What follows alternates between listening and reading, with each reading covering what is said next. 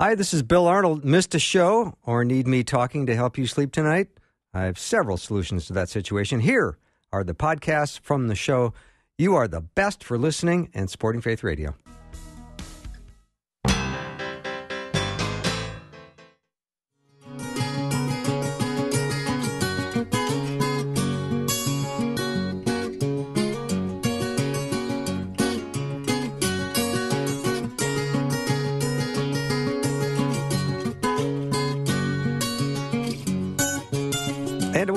Welcome to Afternoons with me. I'm Bill Arnold.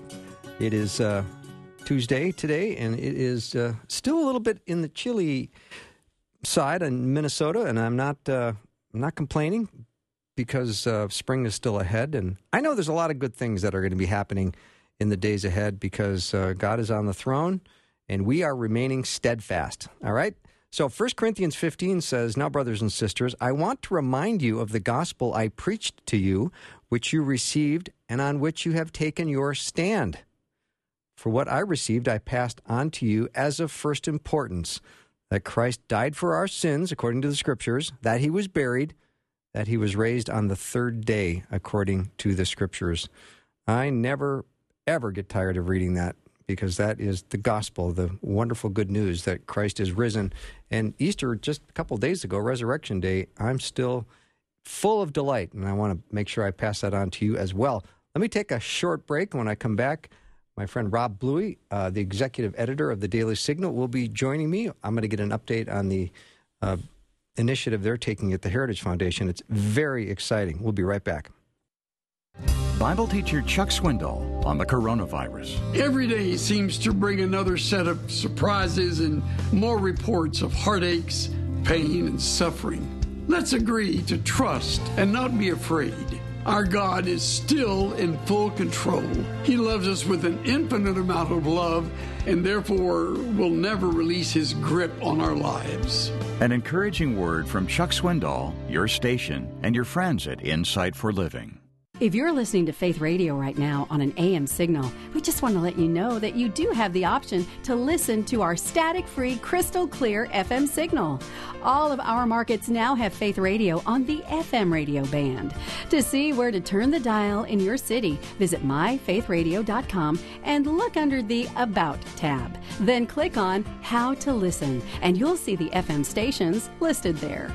Enjoy Faith Radio in FM.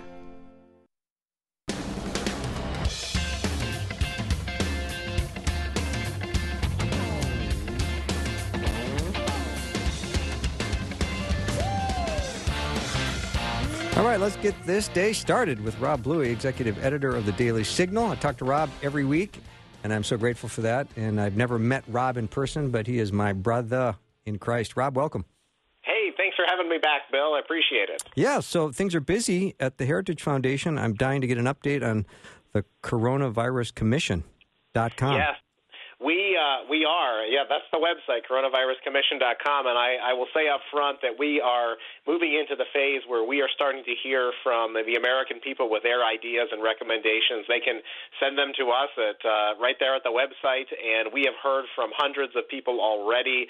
Uh, it is crucial that if we're going to get our country reopened again, uh, that we take into account uh, the ideas not only of the experts, uh, but of those people who are out there living and breathing and doing the hard work uh, that, uh, that certainly goes into to this period of time that we're experiencing. So uh, the Coronavirus Commission started last week. We uh, we talked about it on this show uh, just um, moments after it launched, and we had our first meeting last Thursday. The commissioners, which uh, are 17 people who come from diverse backgrounds, put out five different phases uh, that they see the country needing to go through, and uh, it starts with the first step, which is really looking regionally and community by community and deciding, uh, you know, how we get to a point where we can start to get life back to normal again. Of course, recognizing that uh, the, the normal from before coronavirus is going to probably look different than a normal after uh, coronavirus. Right. And there's so many people in conversation, uh, Rob, saying, well, what do you think? What do you think? How are we going to get back? When are we going to get back? What is it going to look like? And I am so grateful that this commission um, that you have put together, that the Heritage Foundation has put together, um, has put out five initiatives. And I would love for you to explain what these are to the listeners. Well, certainly. Certainly, thank you. Uh, so the, uh, the, the first one really is uh, focused on how do we get back to work and uh, and what is the the process for for being able to do so. Uh, of course, we have to to be careful. We don't want to send anybody back into uh, you know a, workplace or out into uh, out into society with with them not feeling safe or having that trust. So really, it's about uh, you know establishing that trust and, and safety that they'll have. Uh, what does that mean? It means that we need to have a stable healthcare system. We can't have a healthcare system overrun by too many patients that are requiring care. We need to have enhanced testing. We need to ha- test millions of people uh, to the point where uh, we're getting there, but uh, we're, we're not quite there yet. We need to have accurate reporting. We need to have a process in place for doing contact tracing, and we probably still need to follow many of the CDC guidelines. I don't think that we'll uh, probably be going to a baseball game and sitting in the stands uh, like we did last year uh, quite yet. Uh, we're we're not at that point yet. And, and Bill, I think the other thing that's uh, really important here is different regions of the country may be able to go back sooner than others. Mm-hmm. Uh, it, different regions that have experienced a peak, uh, you know, maybe in a in a better shape than those who uh, the peak is still yet to, to come. Uh, cities, I think, are going to present bigger challenges given public transit and, uh, and how people, you know, commute to work than rural communities where uh, where you know you might have a little bit more isolation naturally from from the environment that you're in. So uh, so that's the, the the first phase, and we can go through all of them. But uh, but I, I think that's the most important one because it kind of lays out the short term questions that everybody is a- asking. And of course, uh, you know everybody wants a date. I think a date is hard. The president has said the end of April uh, would be the end of social distancing, or at least this phase of it. Uh, he may extend that, but uh, you know that's why I think it's so so difficult. We're every day we're learning something new and uh, and really taking it a day at a time. Mm-hmm. Rob, I had this thought driving into work today. When you go to church, when church resumes, let's say there's three or four hundred people in your church sanctuary, which you would be delighted to go be a part of again. You know, if I'm, I'm probably speaking for a lot of people that are dying to get back to church. So if I'm going to be around 400 people, let's say, back at church, wouldn't that be equivalent to what I might come in contact with at a baseball game? Which might have 25,000 people at, but I'm only going to be in contact with about 400. That's right, and I, I think that the steps that we started to take in early March, when we, uh, you know, during during the peace at church, you stop shaking hands, perhaps, right. and you, you know, you either do the elbow bump or you just acknowledge somebody with a friendly hello. Uh, you know, I think you know maybe some people are going to be more comfortable wearing a, a mask out in public. Uh, I've already started doing so, you know, at the grocery store, and I see even the cashiers donning them now. I mm-hmm. think are probably smartly so. I mean, I've seen pictures in South Korea of where they're sitting at a restaurant and there's now a glass shield uh, separating uh, you know the the individuals. So I oh, guess wow. they're you know uh, protecting themselves. So I, I, I don't know what exactly a church service of three to four hundred people would look like, or how how to make that possible. Uh, but I think that there probably will be uh, precautionary measures. Like for instance, those who are at a high risk uh, may decide that they want to wait a little bit longer uh, to go back to such a church service than those who are, are at a lower risk. There are those who probably already have immunity from the coronavirus, and therefore uh, they would be in a better position to be able to do so. What we need, though, when I talk about the enhanced testing, is we need to be able to determine and help people understand. And uh, there's going to be, you know, some new developments in our society where uh, maybe the church even takes everybody's temperature before coming into work, similar to what they're doing in some government offices right now. Uh, you know, that could be one step that they they decide to to employ. But I think you're absolutely right. I think we all felt it on Easter Sunday where we missed out being there in person. Mm-hmm. Uh, for church service, and we did our best uh, to do it virtually, but it just wasn't quite the same. Yeah, no, I, I agree. It was it was hard not being around loved ones for sure, uh, church family, and, and and then family afterwards. So, all right, let's talk about uh, just trying to slow this spread. And the second initiative is to try to slow this down while expanding testing, reporting, and contact tracing. Explain that. That's right. Yeah. Yeah. So this this is really about uh, the the focus on we need to ramp up productions of the diagnostic testing uh, to determine immunity. So uh, we want to make regional public health departments uh, in, put them in a position where they can expand this testing and and really take the lead on reporting. Now, uh, why is it the regional health departments? Because this is where, one area where the federal government, I don't think, uh, they, they can do their best to have a coordinated response, but it's people on the ground who are going to be closest to the problem and best at providing solutions. And so they're the ones that are going to be able to inform their, their neighbors and their communities about what is safe and, and we're able to do. Uh, until that happens, I think we need to maintain the CDC guidelines. We need to continue to do the social distancing. Uh, we need to be smart about, you know, certain employers – uh, can have people work effectively from home. For instance, the Heritage Foundation and the Daily Signal, we are set up and fortunate to be able to do uh, mo- almost all of our work remotely. Uh, that's just the nature of the, the business that we're in. Others, like um, a manufacturing facility or, or a factory, will need people there. Construction is another example of that, which business has continued, right? Uh, grocery stores and some service industries, you know, you need to physically be present. So, you know, those are decisions that I think will have to be made, but it should be done in concert with uh, with taking the guidance of those regional health uh, health officials. Yeah, when I think about this one, Rob, one of the things that pops into my head is personal responsibility. And this is going to require all of us to take personal responsibility, especially if, uh, you know, we are not feeling well or, you, you know, I know people during the flu season that are probably out working when they should be home in bed. Well, Bill, I, I think that if anything, hopefully this uh, this virus has, has shown us that uh, in, both employers and employees. I think there are those who feel guilty about taking a day off even when they're sick, and they'll they'll tough it out and go to the office. And I think that hopefully this has given everybody a new appreciation for how quickly a virus can spread. Whether you know, let's set set coronavirus aside. It could be the flu, it could be the common cold, mm-hmm. it could mm-hmm. be anything and I hope people have a greater understanding now that uh, that they're they're going to be doing their own uh, coworkers and their family uh, a better job if they simply get some rest and get better. Uh, so personal responsibility does factor into this. Uh, it's a big aspect of it, and I think that's uh, one of the areas we have seen some parts of the country make progress because people are following these directives, and they are um, they're they're abiding by it. Now, there's a, a huge economic cost to that, and I understand that uh, there there are other health consequences to that as well. You might not be uh, getting sick from coronavirus, but you might be struggling with depression or mental health issues. So, you know, there there's always going to be those trade offs, and I think that's why finding the right balance is important. Yeah, it is awfully nice that um, the Daily Signal can do most of their work from home. I'm wondering how much of your workday are you still in jammies? not not much because okay, uh, uh, even even no pajama pants. Uh, uh, you know, I had to do my uh, my first TV hit today on One America News from my living room, and I, I did uh, tell the wife and uh, kids to uh, play on the trampoline out back just so nice. we could keep the noise down. But but yes, uh, you know, I put on a tie and uh, and dressed up nice. So so Bill, uh, I, I feel like I spend a lot of my day, particularly with the work of the commission, uh, talking to people like you, making sure we're getting the word out.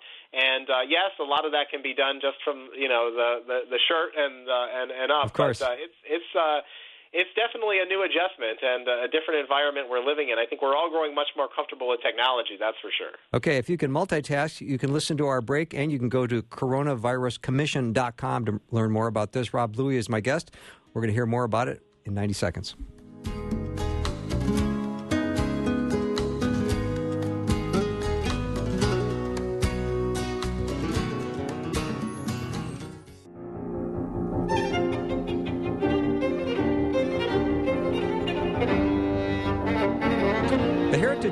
Announced the creation of the National Coronavirus Recovery Commission this uh, last week, and that provides the American people and policymakers with recommendations on the steps needed to move prudently toward recovery. And this commission is uh, chock full of really uh, smart thinkers and uh, people from all uh, walks of life, and you can go to coronaviruscommission.com to learn more about it. But Rob Bluey is my guest, executive editor of the Daily Signal. You can always go to dailysignal.com, and we're learning uh, the five uh, phase plan uh, by the National Coronavirus Recovery Commission and what they're recommending. So um, we learned uh, one and uh, points one and two. One is return to a more normal level of business activity at the regional level on scientific data. Number two is slow the spread of the coronavirus while expanding testing, reporting, and contact tracing. And number three is continue to build the science. Rob, say more about that. I will, let me just make a point on those first two phases. Next week at the Commission's uh, April 20th meeting, we expect to be issuing our first set of recommendations. Uh, so I, I, look forward to hopefully sharing those with you look forward next to it too. Tuesday. Those yeah. will be be specific uh, recommendations. Uh, these are kind of the broad framework we're talking about today. You mentioned phase three is continue to build the science. Uh, you know that is really focused on increasing the availability and rapidity of uh, new diagnostic tests while also supporting the acceleration and introduction of therapeutics and vaccines. You've heard the president uh, talk almost daily about uh, the therapeutics and the different uh, medicines that those who are suffering from the coronavirus and COVID 19 uh, can have. I know there's some debate within the administration and the, and the medical community about that. And frankly, we still are uh, we're hearing mixed signals on a vaccine. I know that today uh, Israel was talking about being weeks away from discovering a vaccine, and then I also hear it's going to be sometime in 2021 uh, by the time we have a vaccine in place. So really, uh, there's any number of factors that I think uh, vaccines typically take a while to produce, and, uh, and certainly at the scale that we would need it in the United States and around the world. Uh, but uh, I think that they're working around the clock on that. So so continuing to build the science is is really critically important. I agree. All right, let's move on to number four. Um, establish U.S. leadership in leading the free world in economic recovery. Yeah, so I mean, there's a role here for the United States to, to set the right example. And I think, particularly if we partner with some of our allies in Western Europe and the Indo Pacific, uh, we can really send a message of economic freedom and, and prosperity uh, to those people. And so, this is, we have to remember, uh, the coronavirus has, has uh, swept the globe. I think a lot of the focus is rightly on the United States because we've had the greatest number of deaths. Um, we are doing the most testing, and this is primarily where everybody is, is looking to for, for the international leadership. So, uh, what better way to get our economy up and running again, and uh, and hopefully returning to some semblance of normal, than by you know taking those steps on on an international level? Uh, there's obviously going to be a component here which uh, has air travel. Uh, you know, the president was was quick to make a decision to shut down travel between the United States and China. Uh, then he later decided to do that that with Europe. So at some point, we'll have to make those decisions on when to allow uh, travel again. Uh, you know, you see the pictures of airports and, and the, the lack of crowds at ticket counters and the, the stories of only one or two people being on a flight. You know, there's going to be a point in time where, uh, you know, people will, will have that demand and desire to travel again. And so we need to do so in a responsible way uh, because obviously that's how the coronavirus came to the United States in the first place. Um, so we need to be careful that we don't spread it to other places inadvertently.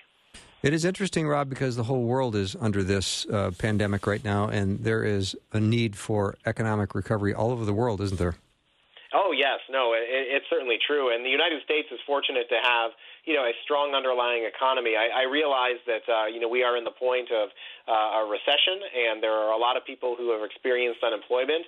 But it's hard to believe that even uh, you know just a month ago things were doing incredibly well with our economy. Unemployment was at a near record low, and so I think one of the goals that we should have uh, is, to set that international example. And one of the ways to do that is to keep employees tethered to their employers uh, for as long as possible. I think that they could, for the fact that they could go back to work and not necessarily have to suffer through a furlough or a layoff uh, should be our goal. And uh, I know that the Congress has already passed, you know, a two trillion dollar stimulus, and they're talking about doing more. Uh, but you know, this is one of the things that is going to be critical to getting America back to work again. If there's a prolonged delay and people don't necessarily aren't necessarily able to go back to the jobs they had before the coronavirus pandemic, uh, you know that obviously could contribute to the economic consequences of this country and their own personal family and their own situation. Mm-hmm. All right. Another thing, the last item on this schedule is to reduce the future risks of pandemics. Boy, you've got my attention on this one. Yeah, so I think this is critically important. We've been talking a lot about the short-term goals here up until now. Mm-hmm. Uh, obviously, people are are looking for a date and they want action and they want things to go back to normal, but we need to make sure that we're doing a good job of developing a plan for the future. So that includes investing in national and state stockpiles. You've heard a lot about the, the shortage of tests, or the shortage of uh, personal protective equipment, masks and gloves for healthcare workers. We need to be make sure that we're in a, in a better uh, situation. We need to look at our supply chain. So how are we getting this uh, to the United States? Are we too dependent on certain countries uh, to produce these these these goods uh, for for people in the United States? Um, we need to develop strategies to adjust our capacity to meet demands during a crisis. Uh, you know, one of the reasons that we're in this uh, this situation with the social distancing and, and stay-at-home orders is we didn't want the hospital system to be overwhelmed, and we saw you know New York uh, grapple with this, use the uh, the Javits Center and other places to to put people, uh, the USS Comfort going to New York to try to alleviate some of the demands. So yes, there's all sorts of things that we can do in that that. Uh, that situation. And then let you know we, we when we talk about coronavirus, we talk about it uh, you know as there, there's many coronaviruses of course, and uh, and starting to develop vaccines for other types of coronavirus so we can be prepared in the event that something does spread like this in the future. And then uh, really developing a biosurveillance network so we can do a better job of detecting and containing uh, emerging infectious diseases uh, by coordinating with other countries. Uh, I fault China here for not doing uh, a better job earlier uh, to alert the rest of the global community about what was going on in its own country. And we need to make sure that we have that cooperation and partnership so that we can take steps earlier uh, to hopefully prevent another pandemic from, from getting out of control as this one has. Mm-hmm. Rob, will there be any blowback uh, for China as a result of their um, their lack of transparency? I, I certainly think there should be. Uh, now, whether or not uh, that's done on the international level or whether it's the United States solely, uh, I expect that this president will continue to, to have a hard line on China. I know one way that we've attempted to do that is uh, through the World Health Organization and make clear that we are, you know, not pleased with the World Health Organization and, and some of its actions with regard to, to protecting China. Uh, so that is one way to do it. Uh, but I think that there are probably other other different opportunities. But one thing I think everybody is focused on now though, is is making sure that we we treat the the people who are sick with uh, with the, the virus, and uh, and some of those economic consequences can come later. It seems a little nuts to me that we do not produce our own uh, medicine here in this country.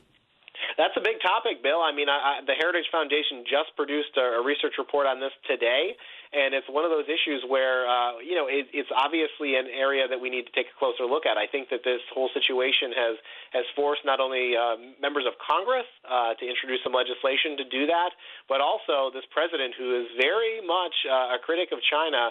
I think he himself recognizes that it's an area that he ha- he will need to focus on. Look, there's a lot of uh, a lot of questions that are going to be happening here, and uh, and this is why the commission exists. This is why we also want your listeners to share their ideas with us. So I'll give the website one more time. It's coronaviruscommission.com. Uh, no idea uh, will be turned away. We're going to read them all, review them all. As I said earlier, we've already had hundreds of people submit uh, their ideas to us. So I encourage them to keep them coming.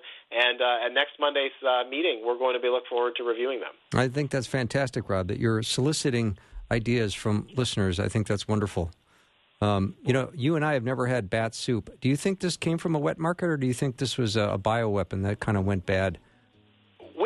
We did a story on this at the Daily Signal. Uh, my colleague Fred Lucas did a, a, really deep dive on this and talked to experts on both sides. Cool. There seems to be some some debate still, but uh, but but my colleagues who have an expertise in this area tell me that most likely did not come from uh, that that bioweapons facility. Uh, but again, uh, unanswered questions. We'll find out soon. Yeah, well, head over to dailysignal.com and look for Fred Lucas's article, a story on that. I'm sure you can find it easily. Rob Bluey, thank you so much for doing the show once again. Have a great week. Thanks. Thank you, Bill. Yep. Rob Bluey is the executive editor of the Daily Signal. Head over to dailysignal.com. Let's take a little break, and we'll be right back.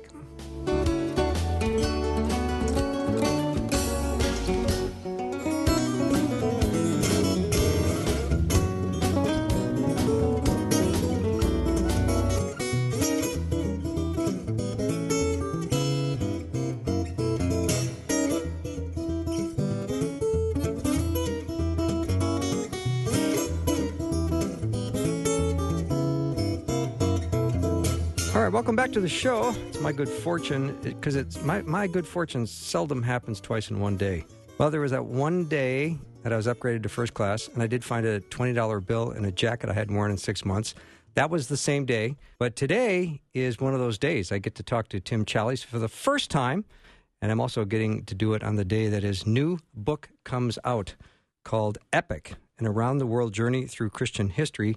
And I've always wanted to talk to Tim, and it's been, seems like forever since I've had any luck. And now I realize for the last three years he's been traveling around the world. So, pretty legitimate excuse not to do my show, but he's doing it today. Tim, welcome. Thanks for having me. Appreciate it. And sorry to uh, delay so long and being on your show. That's okay. You know, I have to say, this is a pretty wild story how this whole thing started. Kind of started over Yeah. a coffee with uh uh somebody saying, I want to come talk to you about money. That usually is ne- never a good thing, is it? no, it's usually not a good thing, and it's the kind of thing that makes me sweat. But this time, uh, yeah, it was. Uh, it worked out really well. So somebody got in touch and just said that he had been uh, he and some other um, businessmen that he's uh, associated with had been keeping an eye on some of my stuff, and we're just wondering if there was a project I'd be interested in doing for which money had proven an object. Wow. Which is. Yeah, a pretty good question to ask. And as it happens, I did have a project I was interested in doing, and they were uh, then glad to help me with it. What do we call that, Tim? Basically, one of those dream come true things? Yeah, or philanthropy, if you will. Yeah, I'll take Uh, either. There's a long history of Christians doing this kind of thing, patronage, freeing Yeah. up others to uh, to do that. So you look at the Book of Luke or the Book of Acts, and obviously it's far more important work, work than I did. But there's uh, Luke giving a shout out to uh, his patron right there. So there's a good history of this. Yeah, and of course, I'm celebrating uh, Christians and their generosity because they have. You're right; they've been doing this for a long time, and and Christians generously support the radio station here. So no, I I'm just half joking because usually when somebody wants to get together and talk about money, it's usually can you, you know, can you lend me a hundred bucks? I want to Yep. yeah. but this is a whole different deal. Now, history it doesn't necessarily have to be boring for sure, and you've done a spectacular job of of just doing it uh, justice and making it very interesting, even to the point where your your kids go, "Dad, nice work, good job."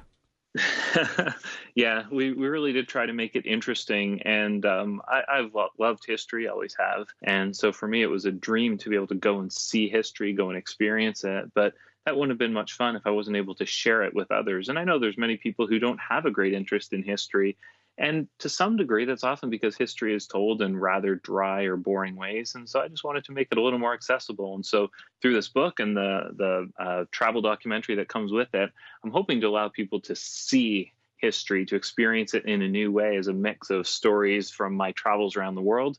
And of course, then also the stories from history itself.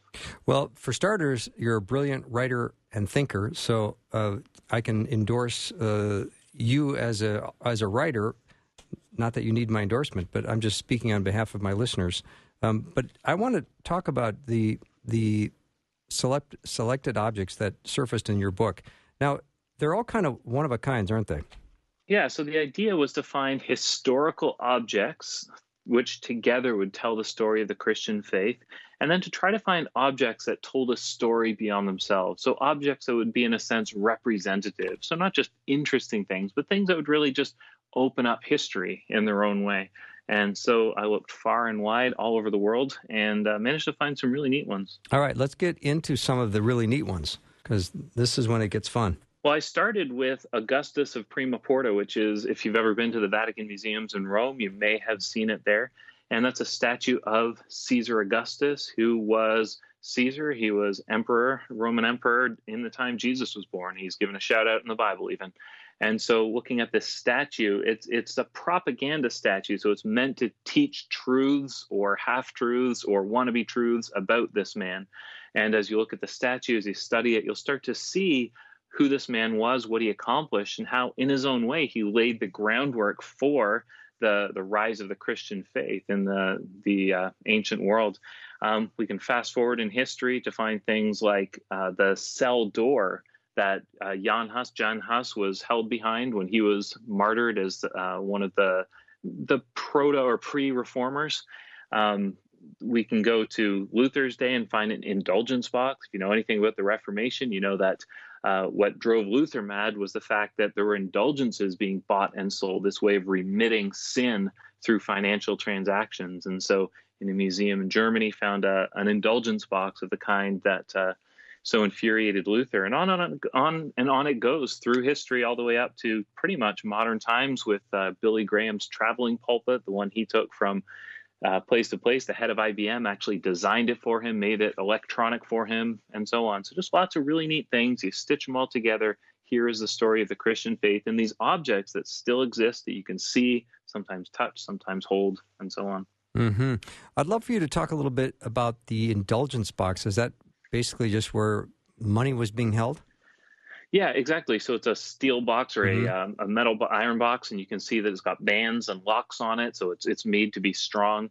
And uh, Tetzel used to say that Johann Tetzel was the monk who was selling these indulgences, and he would go from town to town through Germany, asking, "If you give money, I will give you an indulgence, which says you no longer have to bear the consequences of your sins in purgatory." So instead of having to be purged of remaining sin in purgatory, you buy this indulgence, you'll pass through purgatory, go straight to heaven. Or we'll go so far as to say, if you buy one of these, you can do it on behalf of your loved ones, and now they Mhm. can escape the purging fires of purgatory. And uh, he had that little little rhyme he would do when a coin in the coffer rings, a soul from purgatory springs. And so here's one of those boxes, not necessarily one Tetzel ever touched or used, but uh, there's a, a coin slot in the top, and you would put your money in, and you would get your indulgence. Uh, Tim, another uh, in the book that I've been to is is uh, the Book of Kells. I've been to that in um, at Trinity College in Dublin. Uh, tell Yeah. me about how long did you stay in Dublin? And it was not long enough, was it?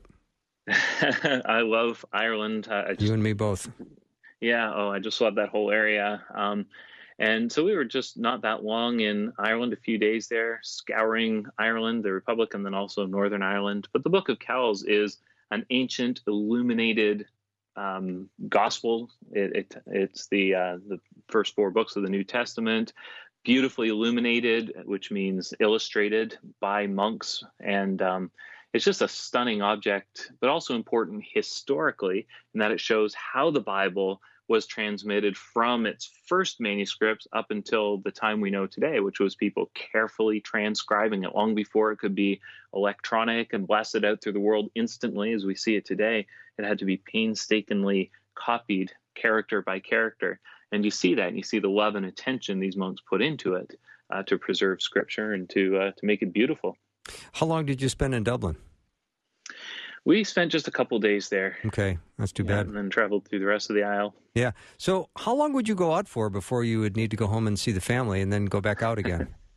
Yeah, so typically we tried to do uh, trips of no more than 10 days, often about a week. okay. And so living in Toronto, it's a major international airport here. So I could get to almost anywhere in the world. I could leave at night, wake up the next morning on the plane, and be just about wherever I needed to be. So travel was pretty efficient. And then spend a week or 10 days in India or um, Southern Africa, just going through the sites, doing my research, and then uh, heading back home. And having done a lot of research in advance, I kind of knew what I was looking for. Sure. Often would would find it. Sometimes I'd have to go looking for other things instead. So, when you got to see the Gutenberg Bible, uh, tell me about that experience. I actually had a few Gutenberg Bible experiences. So, for the rarest book in the world, or at least one among collectors that they want more than any other, to have a Gutenberg Bible in your collection is a real mark of distinction. I found a number of them, but I would recommend if you can get to Germany, go to the city of Mainz there, where Gutenberg did much of his work.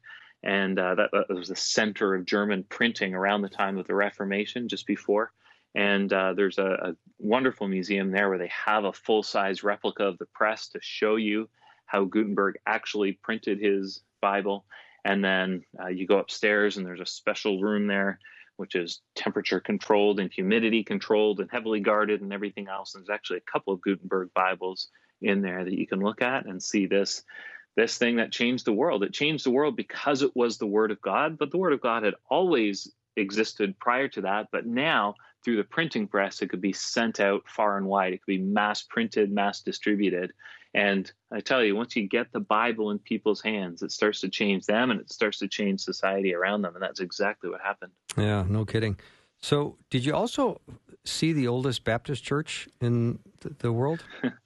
Uh, the oldest one in the UK, anyways. The UK, yeah. yeah. so it was- Where was that? Yeah. So that was down in Devonshire, England, and so it's way out in the middle of nowhere, as you might expect. The Baptists were not well loved in that era. Um, mm-hmm. um, just shortly after the Reformation, they were um, they had to worship kind of on the sly, and so they had this building that was set up. Right now, it's a little bit open around it, but back in the day, it was densely wooded and um, you, you, couldn't see that there was a baptistry now. But I started, uh, you know, kind of rearranging some of the floorboards and stuff, and sure enough, found that there was a baptistry underneath the, oh, wow. the floorboards there. It kind of rang hollow under my feet, you know, walking around mm-hmm. and realized, yeah, there's something under here, and uh, so yeah, it was it was beautiful little building in a beautiful spot. Devonshire, one of the most beautiful places in the world, I think. And uh, yeah, it was really neat to find it and to explore that church. Let's talk about John Bunyan's jug.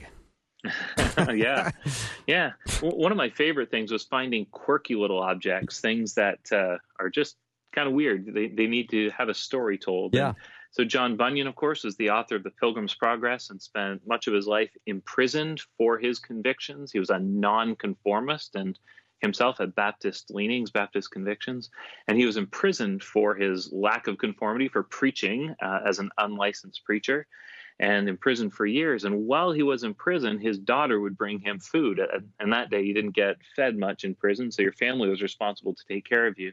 And so he had a daughter, Mary, who was blind and um, was the apple of her father's eye. And you can imagine being in prison, knowing your family was on their own, and especially with a, a disabled daughter like that.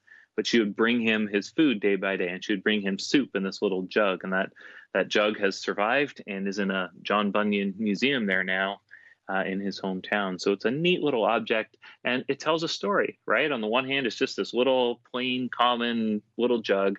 But when you know the story of it, it starts to just really open things up. It starts to sing in its own way. It's really cool, Tim. You think of the food being brought in in that little jug and how welcomed that was for John Bunyan as he's in prison. It's just crazy. Yeah yeah, as he's in prison and as he's writing the book, I mean, as a man nobody thought anything of, nobody loved, nobody cared for. Yeah. Yet he's writing a book that has become the most printed book outside of the Bible, the most translated yeah. book outside of the Bible. That's so interesting. Um, I just love this this book that you've put together.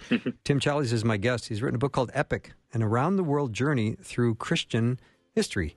We're going to take a little break. When we come back, lots more with Tim.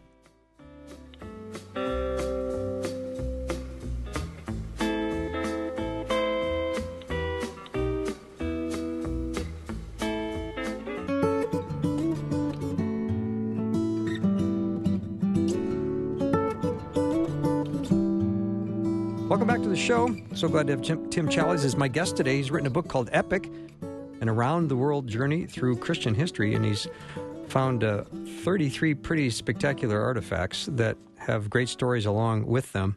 And I think uh, once you pick this book up, I don't think you'll put it down. I think you'll get uh, another cup of tea and keep reading. Tim, talk about George Whitefield's Rock. Mm-hmm. So George Whitefield, of course, the great evangelist of um, the the Awakening era, and he would travel through the UK, travel through the Americas, and he would preach. And often, where he went, he would just have to preach first extemporaneously, uh, but also just outdoors publicly. The churches were usually closed to him because he too was a nonconformist, and um, or at least they didn't believe in that kind of preaching. They were not welcoming of him, and so he would go outdoors. And uh, in a small town, uh, outside a small town in Massachusetts, he stood upon this great rock to preach a sermon once with several hundred people gathered around him. And uh, the people in that area marked the rock and uh, called it Whitefield Rock. And sure enough, it's there to this day. Somebody's since put a plaque on it to mark it. And uh, it used to be public. Now uh, we had to, to get permission from somebody to, to hop a fence and walk through a cow pasture to find it. but uh, you can at least see it from the road now. Yeah. Depending how you feel about hopping fences and cow pastures, I'm a big fan of that. Yourself. Yeah, I'm a big yeah. fan of that. Were you able to jump up on the rock yourself and get a selfie? Yep, absolutely. Oh, that's outstanding. Yeah, managed to get up there. Yeah, how cool was that? Yeah, it was really neat and just neat to just kind of close your eyes, just think back a little bit to the day that he preached the gospel there. And based on what we know of his ministry, probably some people got saved while he preached there. And uh, just to imagine a crowd kind of gathered around the simple rock in a simple field, and yet that's what so much of his ministry was. He he did spend time in the great palaces or some of the great churches, etc., preaching to the high and mighty. But far more commonly, he was out in cow pastures, just preaching to whoever would listen. Yeah, Tim, your book not only has got great stories, but it's got some wonderful pictures. I'm looking at this picture of Jonathan Edwards' eclectic six side six sided lazy Susan desk. I don't even know what to make of this. Looks like a lamp, but it's clearly Yeah. not. It's not. So he was a bit of a quirky guy, of course. Um, I'd say he was probably something of an eccentric. But uh, long before you had tabs in your browser, as we had today, you could keep multiple things open at once and flip between them. That's essentially what he wanted to do with his Ah. desk. So he made a desk that had um, these different surfaces, six different surfaces you could put a book on. Um, sort of propped up like a pulpit or a lectern, and he could rotate it. So when he wanted to change books, Ah. he would just kind of rotate it to the next book, and he could keep- keep six open on the go. Then, as he did his research and wrote some of his great works. Okay, that explains a lot. That really makes sense. It's very cool if you think about it that way. You know, the way he's got everything laid out. You know, nowadays we just either lay stuff out on our computer or we lay stuff out on a big desk. But this is uh, really interesting. It is. Yeah. All- right, did you get to play Charles Wesley's organ? I did not. There was a so. sign on it expressing that uh, I was not welcome to do that. Um, did I also, I, don't that? know how to play the organ, so it probably wouldn't have gone very well. Uh, it is played at times. It is Oh, still wow. functional. Um, but no, I, I I probably could have, but I, I tend to obey signs. There's nobody around. It's just sitting there in this little side chapel. Yeah. Um, but yeah, what, what a neat thing to see this organ and to know that Charles Wesley, the most prolific hymn writer, um, that years ago he sat at this thing to compose the melodies for some of his hymns. So, uh, again, a little piece of history. Who knows if one of the great hymns we sing today, and there's probably eight or ten Wesley hymns most of us still know and sing today. Mhm. Uh, who knows if maybe he composed one of them just sitting there and kind of just playing, seeing what came to mind, what, what inspired him. Usually that's how people write songs. The, the, occasional incredible song is written in the course of two minutes. And you, you think, wow, that's kind of the lightning in a bottle principle. Mhm. And I bet I Yeah. bet he did write a spectacular song just sitting there one day. Probably he did. Yeah, he certainly wrote some. Though it is fun to think about Wesley and think he's regarded as the great Christian hymn writer of all time. He and Fanny Crosby would probably share that that honor, both having written somewhere between like nine and ten thousand hymns or something. Mm. And yet, how many of those hymns do we sing today? Like maybe eight or ten Wesley hymns, which is more than any other hymn writer, pretty much. Um, but that does mean somewhere out there are probably 9,990 Wesley hymns that are pretty bad or, or just really average. So, uh, you know, there's something comforting in that, isn't there? That Yeah. you can be known as great later on. And yet the great majority of what you did has been totally forgotten and probably for very good reason. And where is the Wesley organ?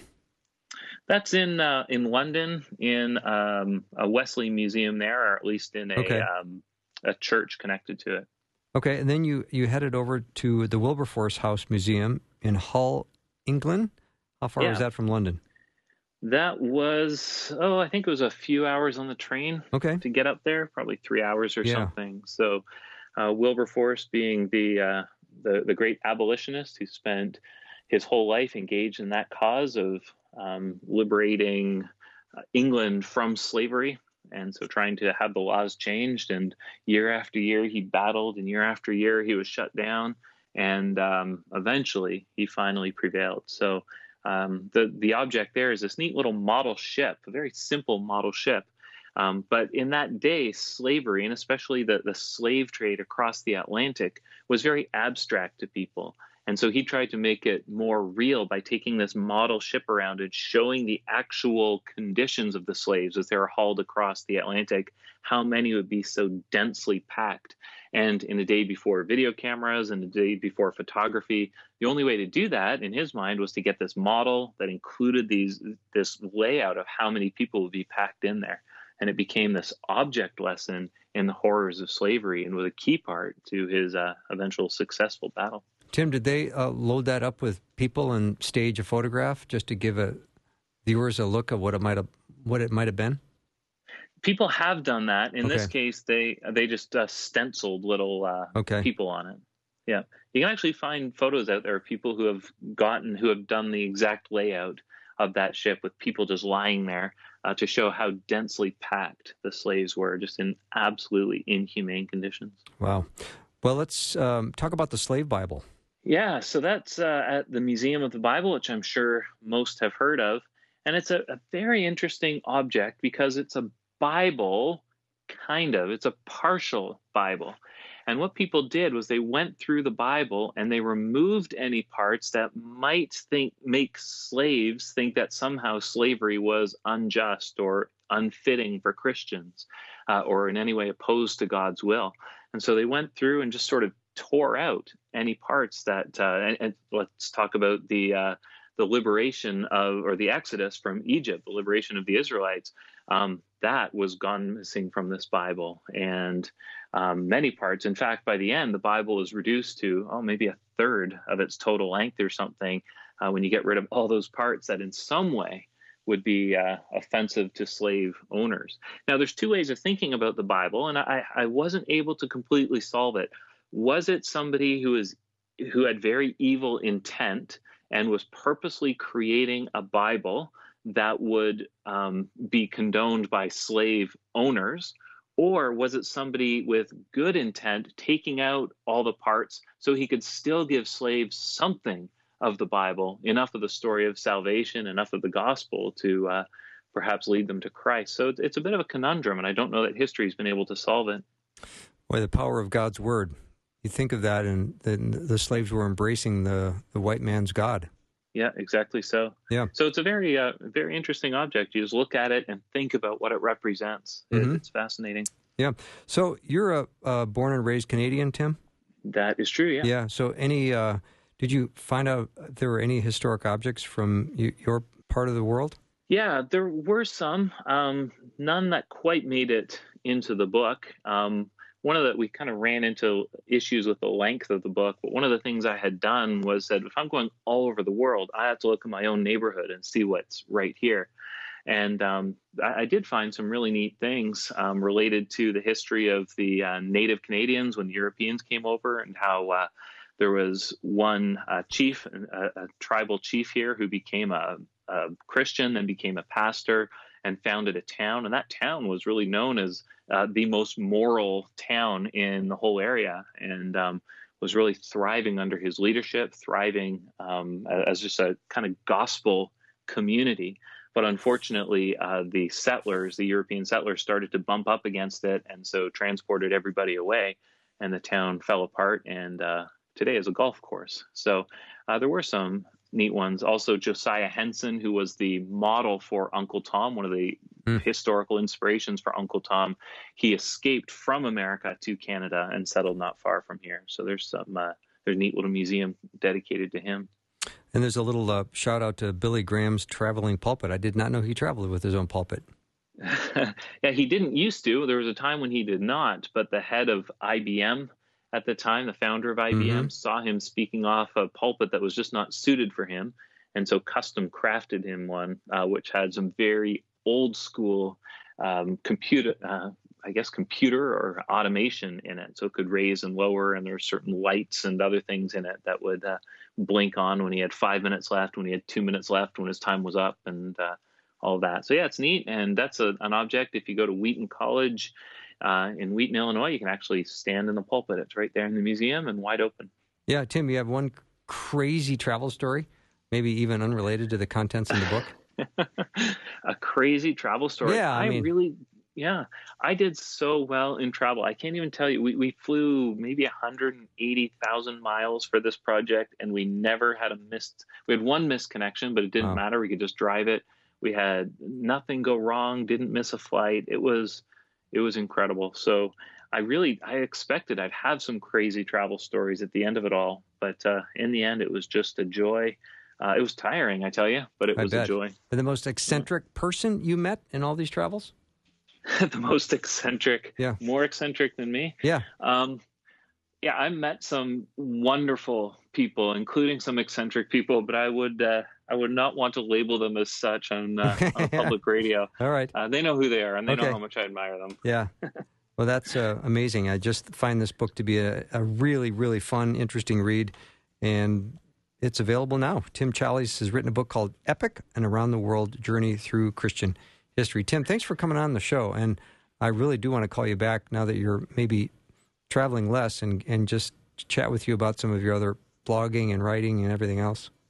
Yeah, that would be great. And don't forget, there's a 10 part documentary series, a travel documentary video that goes with this as well, and they complement one another nicely. Fantastic. Tim, have a great rest of the day, and God bless. Thank you. You bet. Tim Challies, again, been my, my guest. Epic is the name of his book. And again, an around the world journey through Christian history. We'll take a short break. We'll be right back.